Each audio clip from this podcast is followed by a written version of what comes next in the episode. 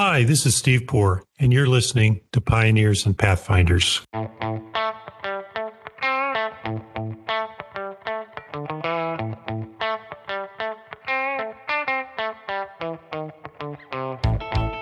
In today's episode, we're joined by Peter Vanderhoven. Peter is the co founder and CEO of Clocktimizer.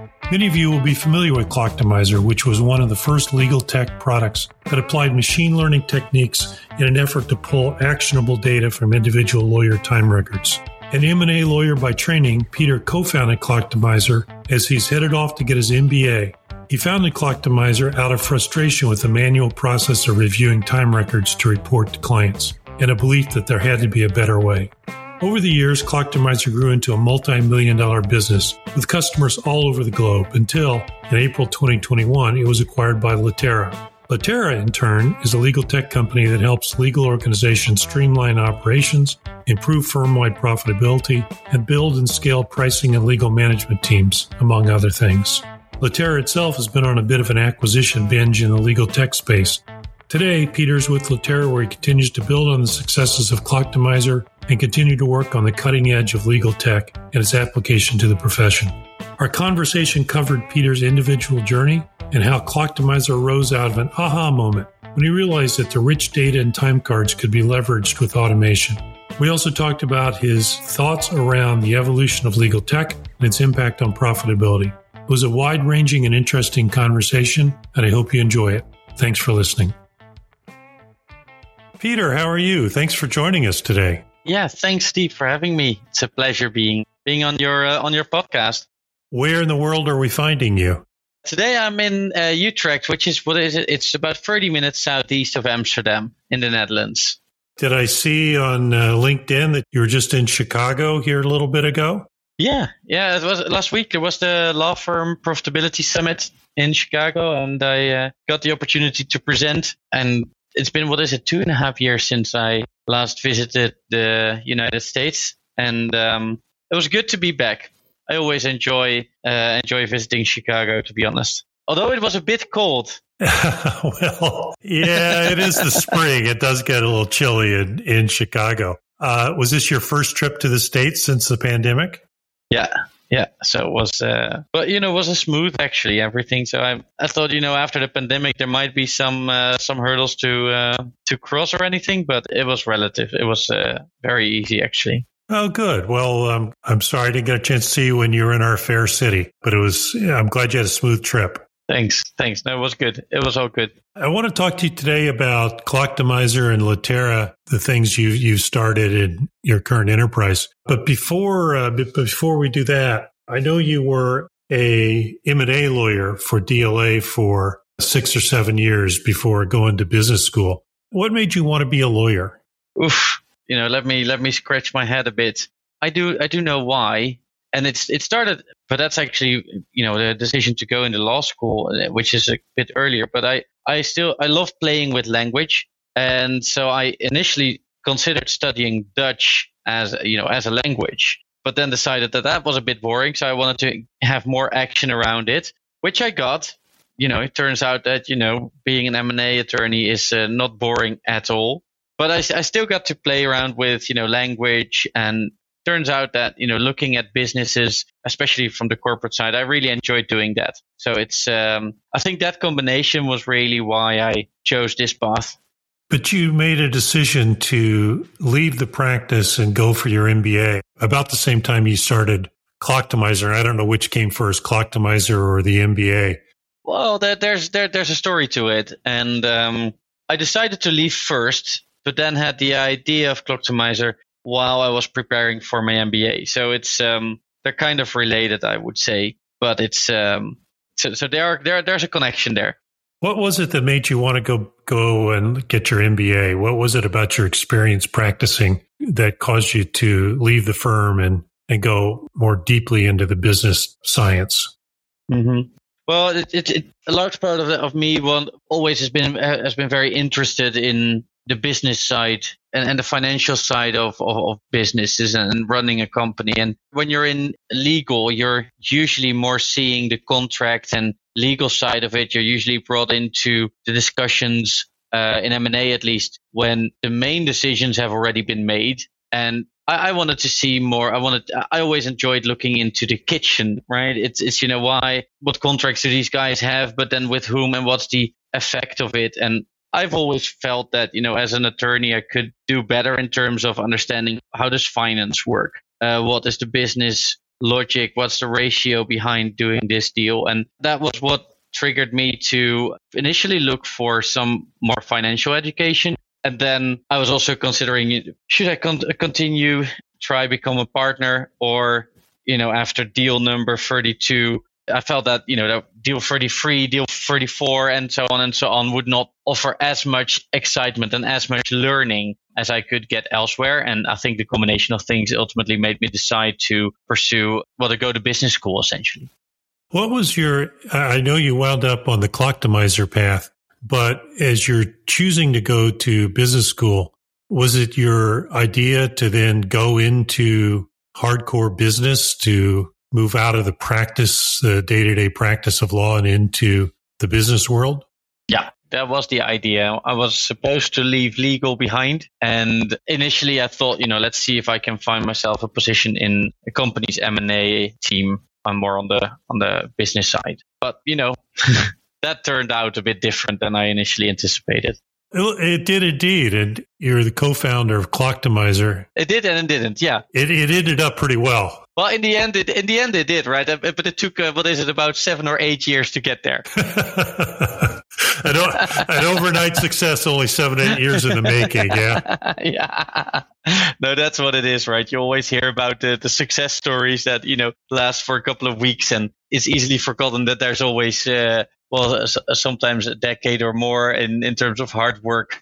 You know that that has to happen first. So it's uh, good to keep that in mind when you read the success stories. So I want to talk about the origin story of Clocktimizer a little bit, but before we do that, I suspect our listeners know Clocktimizer. If they don't, they're it's it's a pretty famous program. But for those people that may not know what Clocktimizer is, give us a little bit about what the product is and what it's designed to do, and then we'll come back to how it got started.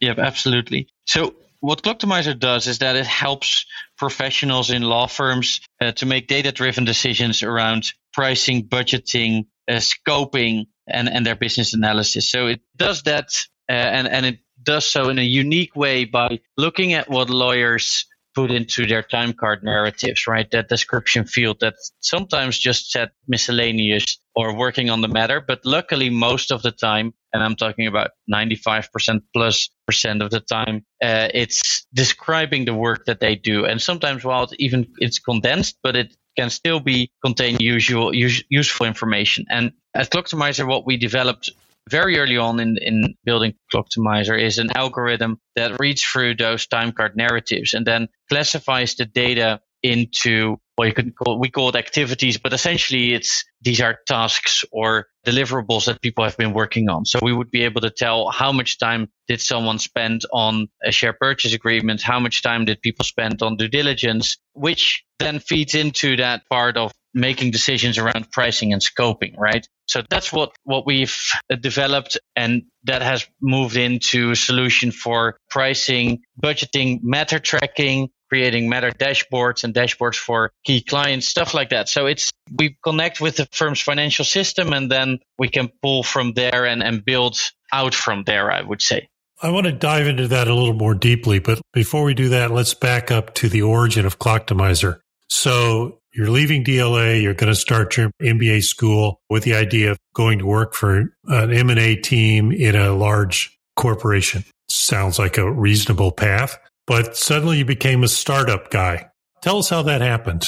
Yeah, I don't know. This one day I decided to wear a hoodie and it never came off. I think that's how, no, I'm, I'm just kidding. And you know, people, it's unfortunate people can't see it, but you know, I'm wearing my hoodie today, but it's, um, no, the, the, the story is actually, it's, it's connected. And so I decided to do an MBA. I quit my job at DLA already. And then I was doing all these sorts of training and statistics courses. And I mean, I don't know how it is in the States, but in the Netherlands in law school, you don't get any statistics training. So it was dubbed a refresher course. For me, it was essentially a crash course. Uh, and there were some things in there that made me realize, you know, you don't always need massive amounts of data to let data help you make better decisions. Uh, so what I realized is if that if you would have data from what is it 10 or 20 similar matters and you would be able to analyze that and break it down into the building blocks of those matters you could actually use that to make a better informed decision about what the price or quote should be for your new project and that was really the aha moment when I thought, okay, let's give it a try. I mean, if we can leverage the data that sits in that time card narrative, so we can break a matter down into those building blocks, but also with that, we can identify matters that are quite similar. So you don't have, if you have only one matter that, you know, you've previously done that's slightly similar to what you're working on, all of a sudden you can find that data that's been hiding there, well, almost in plain sight. And that really, well, I pitched that idea to a friend of mine who I've known to be a, a tech guy and said, you know, can you build this? And, you know, he said, well, give me a try. And six months later, he had built at least the initial version of it. And that, that all happened well, the aha moment was before business school. Then during business school in the summer, we pitched this to my former boss at DLA, who was quite excited about it. So we decided, well, you know, maybe we should give it a shot. And that's what we did. The focus on time card entries seems self evident now, but it obviously wasn't self evident prior to Clocktimizer because nobody was doing it. This aha moment where you are focused on the time card entries, what was it about your prior experience that led you to believe that that was a source of information that could be mined? Well, that's that's actually a really good question because what I had done before, while still practicing at DLA, was that I sometimes had to send updates to clients, and it it was always always surprised me, and surprised probably not a strong enough word. How we would inform clients about you know where we where we were on fees. So we would say, well, hey, we've built you X, uh, and by the way, we've recorded Y amount of hours that have not been built yet. Full stop. That was our update. It's like how how on earth are clients accepting this as an update? So I decided to change that earlier on, and the way I did that was by you know loading those entries into Excel uh, and manually putting them into buckets so that I could give a, more, a, better breakdown in terms of, you know, what have we spent our time on? And more importantly, what have we spent our time on that we initially didn't agree that we would be spending time on? So I could have regular discussions with my clients and, and say, well, you know, as part of the deal, all of a sudden we have to do with overseas jurisdiction that we initially did not envision to bring into this project, but you know, it's going to cost us another 5k. Do you want to handle it yourself? The obvious answer was no. But you know, the moment that you have that conversation, all of a sudden it's not contentious anymore. And when you send the bill, there's no surprise. And I think that's when you know the was for a while that I had realized that there was data in those time entries, but I never. So it took me a while to come up with the idea that you could actually industrialize and automate a lot of that. And that brings way more value to it because when I did this project was a big project. So it could have my time looking through that data and doing that manually. But many, in many cases, you just don't have the time to do that. So you need to automate it. And I think kind of bringing that together in the idea, I think that's where, uh, that's what made the idea a good idea, I guess.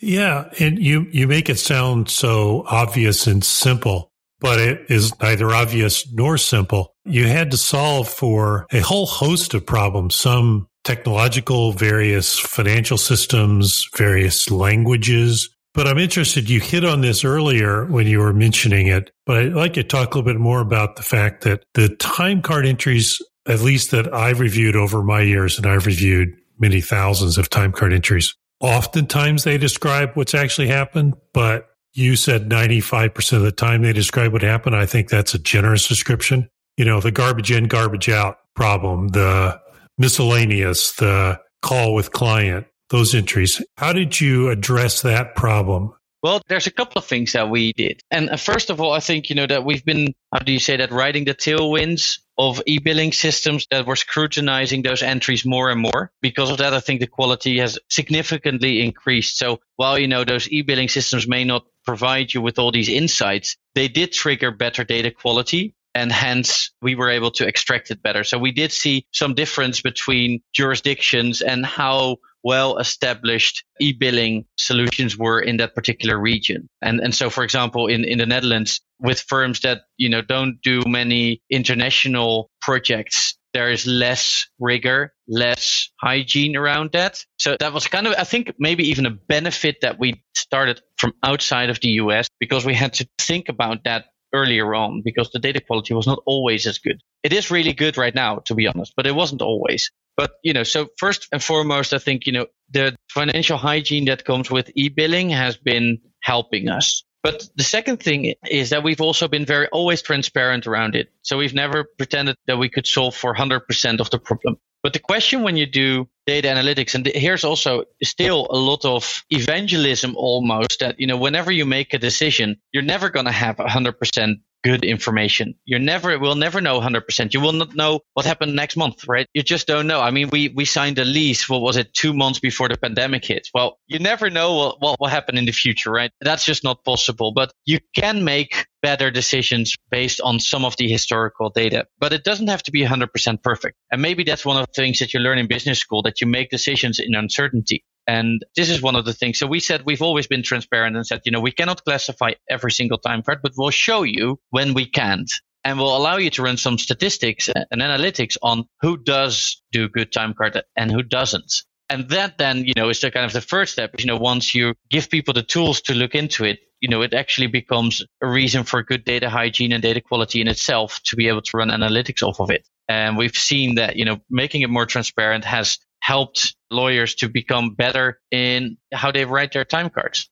The issue around certainty that you're talking about, that you're not going to get 100% accuracy in the data. It's not always an easy message for lawyers to accept because they're, they're looking for things to be perfect or things to be certain. How did you deal with that dynamic as you're growing Clocktimizer? That had to have come up in the sales and business development cycle well, and I think it's still something that we're dealing with and still finding out how we can do that in a better way. What has really helped us is that there are people in law firms that do get this. And I think our aim has been to find those people, let them help you, empower them to show what it can do. And here's one thing, right? I mean, I've been a lawyer myself. I've been trained to identify risks and, you know, saying, well, you know, we cannot do everything. We cannot recognize every single time card. That's been a risk, but it also has been transparent. And then what we could do is we could show evidence of what we did recognize. And that's the good thing about lawyers is that, you know, when you show them the evidence, what you can do, that might actually help them change their opinion.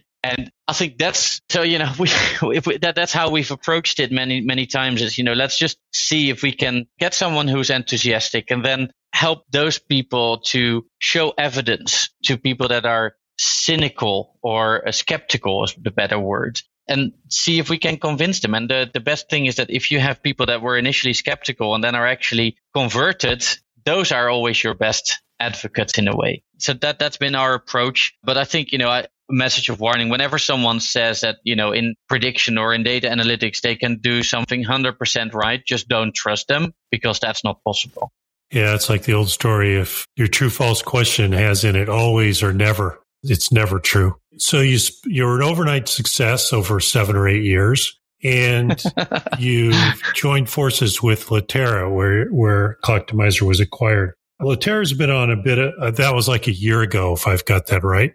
Yep, exactly. Almost to the day. Uh, congratulations. Now, Litera's been on a bit of a buying spree over the last couple of years with Foundation, not just Clocktimizer, but Foundation Software, DocsCorp, Allegory, and Workshare, and Doxly. Tell me the strategy of Litera and how Clocktimizer fits into that strategy. Yeah, absolutely. And so the strategy for, for Litera is that we want the end client. So that means, you know, a client of law firms. Uh, we want to help and drive efficiency and client satisfaction, as well as driving profitability. That actually makes sense to not only look at the practice of law, which is where Litera originally comes from, right? It's the drafting products. It's where DocsCorp sits. But then also, you know, Doxly and uh, more recently Kira, they all focus on the practice of law. But there's a lot of efficiency and profitability gains to be won in what we call the business of law practice. And that's been the strategy for the last year is to build out that data and in- intelligence and business of law part of law firms. And so that's, that's where also, for example, Prosperoware comes in. That's been our focus, but our core focus always is can we help lawyers and other professionals in law firms be more efficient and drive client satisfaction. And I take it the goal is to have a comprehensive and integrated suite of products, services, capabilities that is unique in the market because legal tech has grown up to be a very, it's still currently very dispersed. Maybe it's the wrong word. Well, there, there has been a consolidation, of course. And I think one of the drivers of what we do at Litera is that we see that there is a need for some vendor consolidation. But I think it's also important to stress that, you know, it's not as if uh, Litera will be like this one set of all encompassing solutions. How I see it is that we are working in an ecosystem, but that still sounds a bit fluffy, right? It's it's along the lines of paradigm shift and uh, and all that kind of stuff. And you know, I, I don't really talk that sort of sort of language really well. So what I what I mean by that is that what firms want is that their software works well together no matter of who produces it, right? So whether you have Microsoft Word, which is obviously not owned by Litera, but by Microsoft, you know, it, it, it, should work well with Litera's products. But then, you know, if we take Foundation, for example, it should work well with iManage or with interaction or with whatever other solution we have in the space. And I, I mean, there's still a long way to go, but I think we recognize that we're not going to be the only vendor for a law firm. I mean, if only because they buy a lot of stuff from Microsoft. So for us to have that central position in the market and see how how we can integrate well and connect well with other software so that in the end we provide a seamless experience for law firms and lawyers. I think that's much more the aspiration than being only vendor for law firms. I don't see that happen. Despite the fact that you know we'll probably buy more stuff, but it's um, it's we're not going to buy everything. And, you know, there's also new things coming up, right? And I think if you're really an ecosystem and a supportive ecosystem, there's new companies that are doing things differently, but, you know, for the better, for the better for the end user, for the better for the client. I think we want to help them succeed and we want to help accelerate that digital transformation that law firms are going through.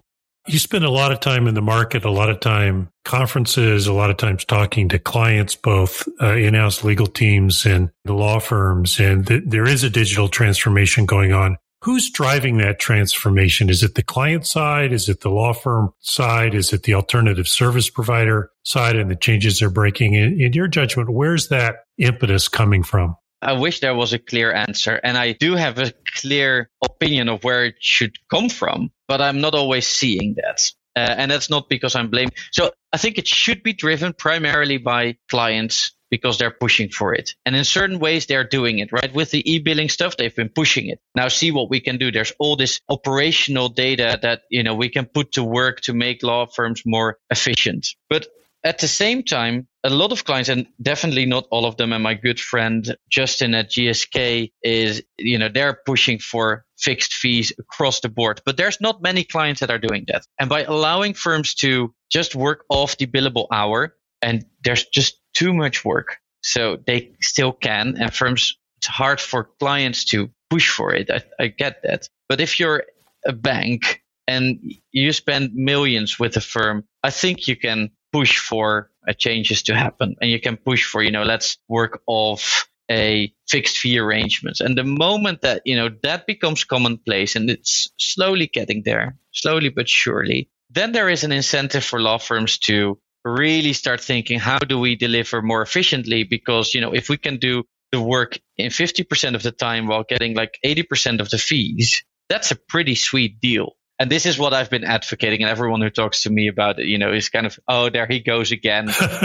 they take a deep breath and they sit it out, hopefully, or they leave. But uh, I think I, th- I, think that's that's that's where we need to change. And I'm actually on a Sandpiper panel tomorrow, and we'll probably uh, three hours long have this conversation on you know who who drives change, who needs to change, and will it change? And there's people that are quite skeptical, and they say, well, ten years ago we were talking about the the death of the billable hour. You know, you know, you've heard that story. Oh, we've been talking about that for 20 years. Yeah.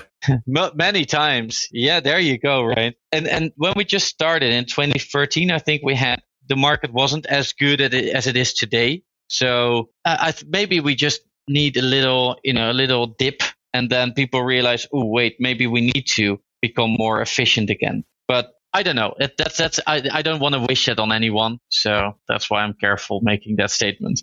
Yeah, no, I, I, I hear you, and it's been interesting. I've been in this business a long time, and it's been interesting watching the impact of economic cycles affect this change dynamic in the profession. You know, the Great Recession, and then the pandemic, and the industry has come out of the pandemic in a, an incredibly strong financial position. The last couple of years have been sort of amazing. Have you seen that impact the desire to beef up on technology or to drive efficiencies, either driving change or impeding change? I think there is not necessarily a need to change if you just had one of the most profitable years in the history of the firm. That makes it really hard to make a compelling story if you want to drive change. But I think there are some market factors that some firms are further ahead than others. But I think talent at the moment and, and retaining talent is a tough one. And I and I think that firm, you know, even if it's not necessarily for in terms of efficiency or profitability, because they're making so much money that they don't know what to do with it. It's so they distribute it to partners instead of investing it for the future. But you know, that story is not new either. But I think the, uh, some of some of the, and I think it would be a good thing if some of that new technology that people bring in is designed to help people deal with the high levels and high amounts of work and make it a nicer place to work if you don't have to, you know, check all the individual cross references in the document because there's software that does that for you. I can tell you that, you know, that would have helped me 12 years ago.